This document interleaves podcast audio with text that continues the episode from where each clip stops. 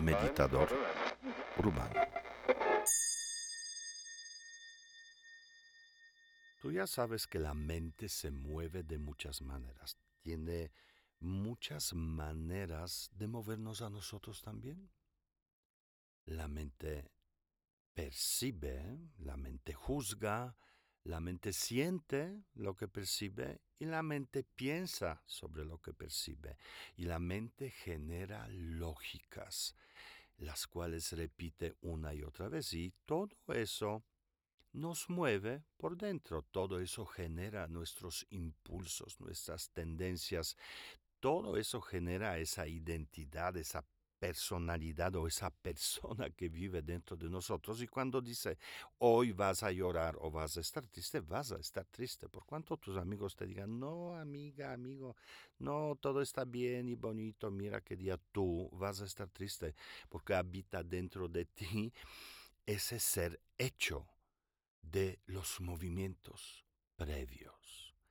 Este ser hecho, esta identidad que vive tu vida, que no me refiero a la identidad cotidiana que, que tiene nombre, apellido, sino a ese conjunto de experiencias previas que crea sus propios canales adentro de ti, canales de pensar. Piensa en eso y de sentir.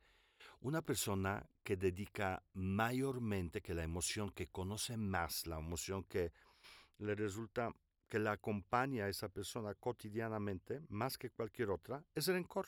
Nada más. Hay personas así, que si midiéramos o midiera todas las los sentires durante el día, el más famoso de todos sería rencor, o ser negativo, o ser triste, etcétera. Entonces, mientras más veces generas este tipo de pensamiento, ese sentir, que a su, a su vez genera percepciones, porque una persona triste ve las cosas desde la tristeza y lo que sea que mire será triste. Una persona alegre, lo que sea que mire, le puede aportar más alegría o, o gozo. Bueno, no, no lo que sea, pero mayormente. Entonces parece ser que dentro de nosotros estos pensamientos, estas percepciones, estos sentires que van encadenados, mientras más repites uno, generan como surcos internamente en la mente. Generan una estructura y, como para mí, esas estructuras son como toboganes. Mientras más abierto, más llamativo es ese tobogán, llamado enojo, o llamado tristeza, o soledad, o lo que sea, mi mente más fácilmente caerá ahí y me llevará a un resultado de tristeza nuevamente. Entonces ya sabemos que los movimientos de la mente surgen en gran medida Esos movimientos, en gran medida, lo que ya había sucedido en, en, en, de nuestros karmas del pasado, de nuestro pasado, pero también del karma del futuro. Y aquí, aquellos que no escucharon mi plática sobre, sobre karma, explico que el karma del futuro no es necesariamente lo que va a suceder. De alguna manera sí, pero no exactamente. Mayormente es lo que tú crees que va a suceder, porque eso es lo que impacta al presente, no lo que va a suceder. Lo que va a suceder va a imprimir su huella en el presente cuando suceda. Pero el karma del futuro, ese poder hacia el futuro, es lo que tú crees que va a suceder. Así que esos dos polos, tu pasado y tu futuro, influyen en cómo se mueve la mente en tu presente. Esas percepciones, emociones, pensamientos, sentires, lógicas y esos surcos, esos toboganes que hacen que cada vez operan, parecen como operar por sí mismos dentro de tu mente sin que tú participes. De verdad, piensa en eso. Te sientes mal y no hay manera de que alguien te diga, no, no tiene sentido de que te sientas mal, siéntete bien y puedas sentirte bien. No es tan fácil. De hecho lo es, pero requiere de otra mecánica, justamente de desconexión, de salirte de este tobogán. Lo peor, así que lo peor de todo, es que todo eso sucede sin nuestra participación. ¿A poco te das cuenta de lo que piensas? Por supuesto que sí, cuando estás enfocado, cuando estás trabajando en, en un concepto, cuando estás escribiendo, cuando estás enfocado en el proceso intelectual, por supuesto sigues a tus pensamientos. Y si tienes buena relación con tu mente, vas a ser creativo y va a ser de gran impacto lo que haces. Pero mayormente nosotros no usamos pensamientos para nuestro provecho, sino seguimos sus lógicas. Y somos su resultado. No aprovechamos ese increíble potencial, sino vivimos sus consecuencias, lo cual no nos lleva necesariamente a un lugar luminoso ni bonito. Así que deja de juzgar. ¿Qué podría pasar? ¿Qué pasa cuando ese movimiento en la mente, como el juicio, el criterio, el sentir, toda esa mecánica que hace ruido en la mente, a veces, sin cesar? Hay personas que se despiertan diez veces en la noche o veinte veces o más y los despiertan los pensamientos, los despiertan los sentires que generan esa realidad generalmente dolorosa e inquietante. ¿Qué pasaría si pudieras parar este movimiento de la mente? Pues estarías en silencio. Hay muchas mecánicas de parar este movimiento. Por ejemplo, te puedes tomar un montón de alcohol o drogarte o, o puedes correr un maratón. Y estoy clarísimo que después de correr cinco kilómetros de un maratón, la mente no tiene ganas de pensar ni, ni, ni echar sus rollos sobre tu vida y tus problemas y tus enemigos, ¿no? Bueno, definitivamente si alguien me preguntara, por supuesto que prefiero este, callar la mente corriendo un maratón que drogándome o tomando alcohol. Pero hay muchas otras maneras de, de hacerlo. Pero primero quiero que descubras la necesidad de hacerlo, es decir, debo callar mi mente. Debo parar este movimiento para disfrutar la otra manera, el otro estado de la mente, silenciosa, sin ese movimiento, sin ese ruido de la vida cotidiana. A final de cuentas, es la mente la que habla, no es la gente. Fíjate, cuando estás frente a tu, tu enemigo número uno, tienes capacidad hasta de saber lo que va a decir. O no, ya que lo conoces, es parte de tu problema. Entonces hasta sabes lo que va a decir. Y estás esperando que lo diga. Imagínate qué poder tan grande. Pero al final de cuentas, si enfrente de ti se para una persona que habla en un idioma que no conoces, en húngaro, o en sueco, en polaco, en cualquier otro idioma que tú no conoces, tu mente no lo va a juzgar, tu mente no lo va a interpretar. Así que no es la persona la que habla, sino lo que tú entiendes de eso. Es tu mente la que habla. Por cuanto queramos culpar y, y siempre encontremos al culpable de nuestro sentir y juicio y, y etcétera, a alguien más, a final de cuentas, es la mente lo que lo hace, no nosotros. Así que deja de, de, de juzgar. Ahora, estamos viviendo una época mucho más complicada que... Bueno, yo como adulto mayor lo puedo decir con gran claridad porque tengo clara la diferencia.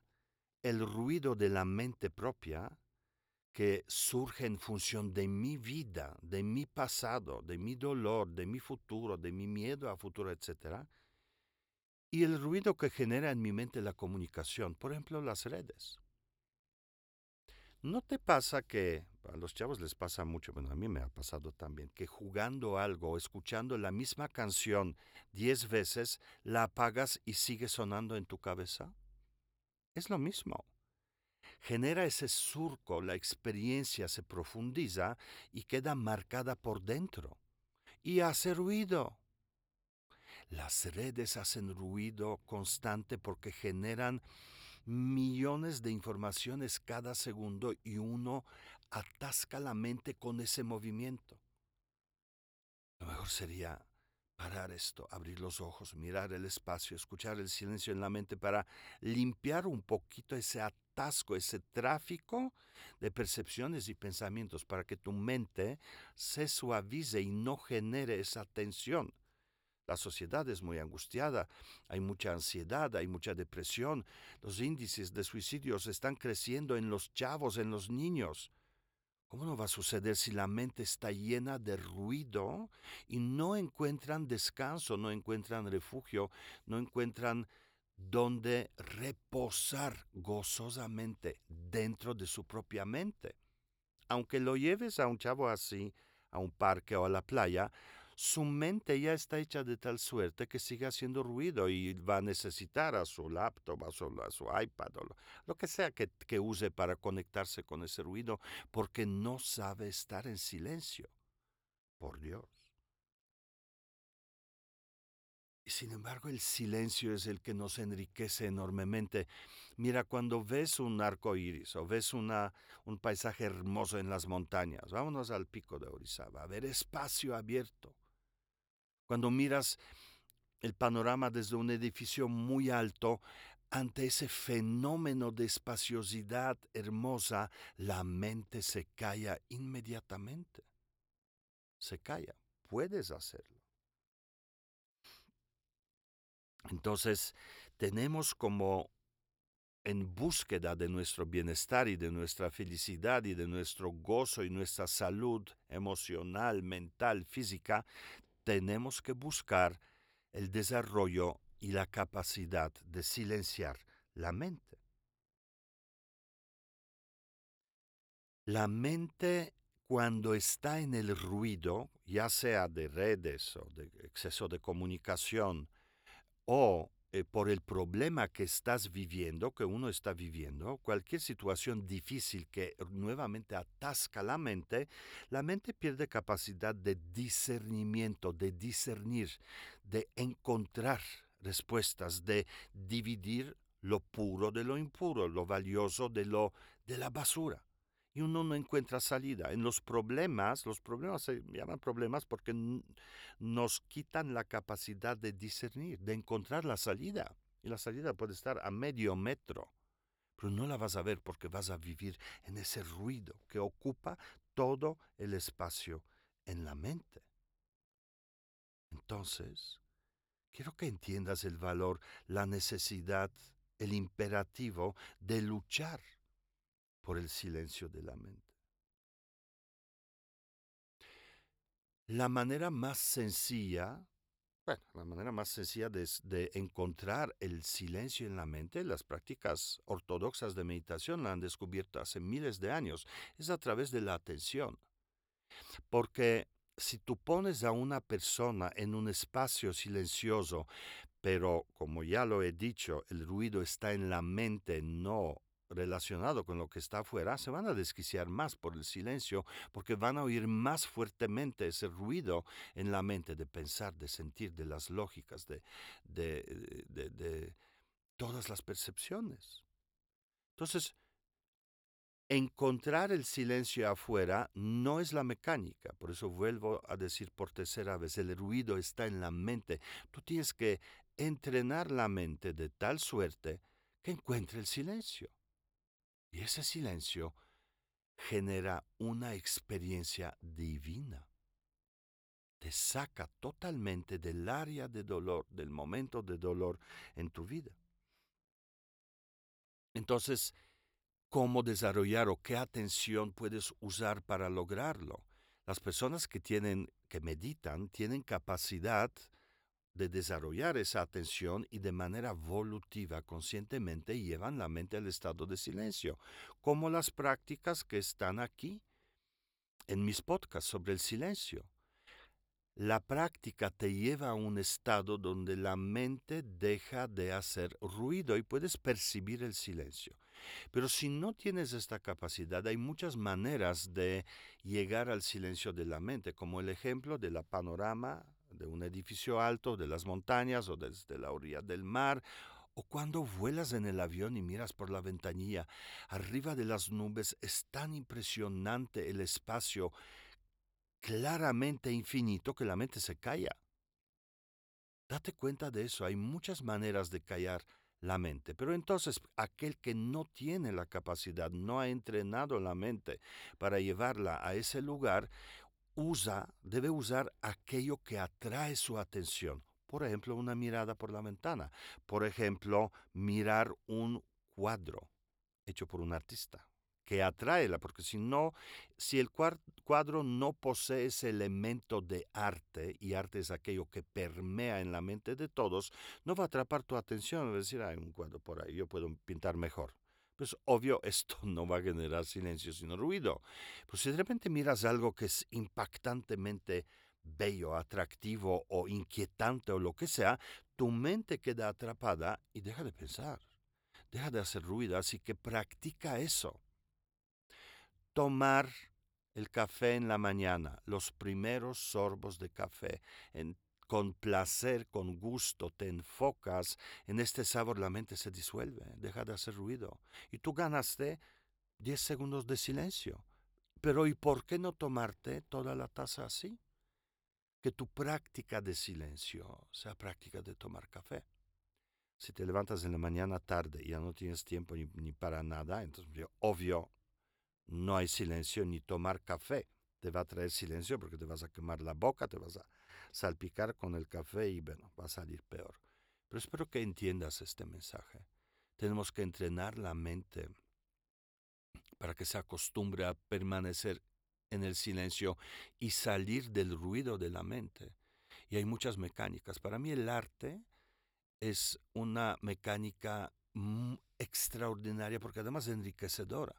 Escuchar una música, pero no una música que posea un ritmo inquietante, sino tiene que ser algo suave. Mirar, es, no sé, esculturas, arte, inclusive, eh, claro, mirar por la ventana y conectar el espacio, porque lo infinito del espacio genera también esta extraordinaria experiencia en la mente que ante lo hermoso e increíble se calla. Así que el silencio tú lo puedes generar de manera evolutiva, haciendo prácticas. Hay muchas prácticas en tradiciones meditativas que exploran esas técnicas que llevan la mente al silencio y la aclaran. Pero si no quieres hacer eso, incluye en tu dieta cotidiana de la mente, ¿eh?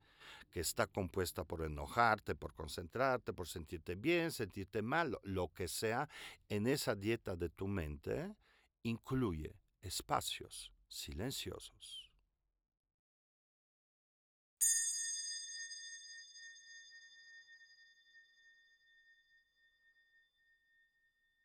Este es un podcast producido por Southside Bros.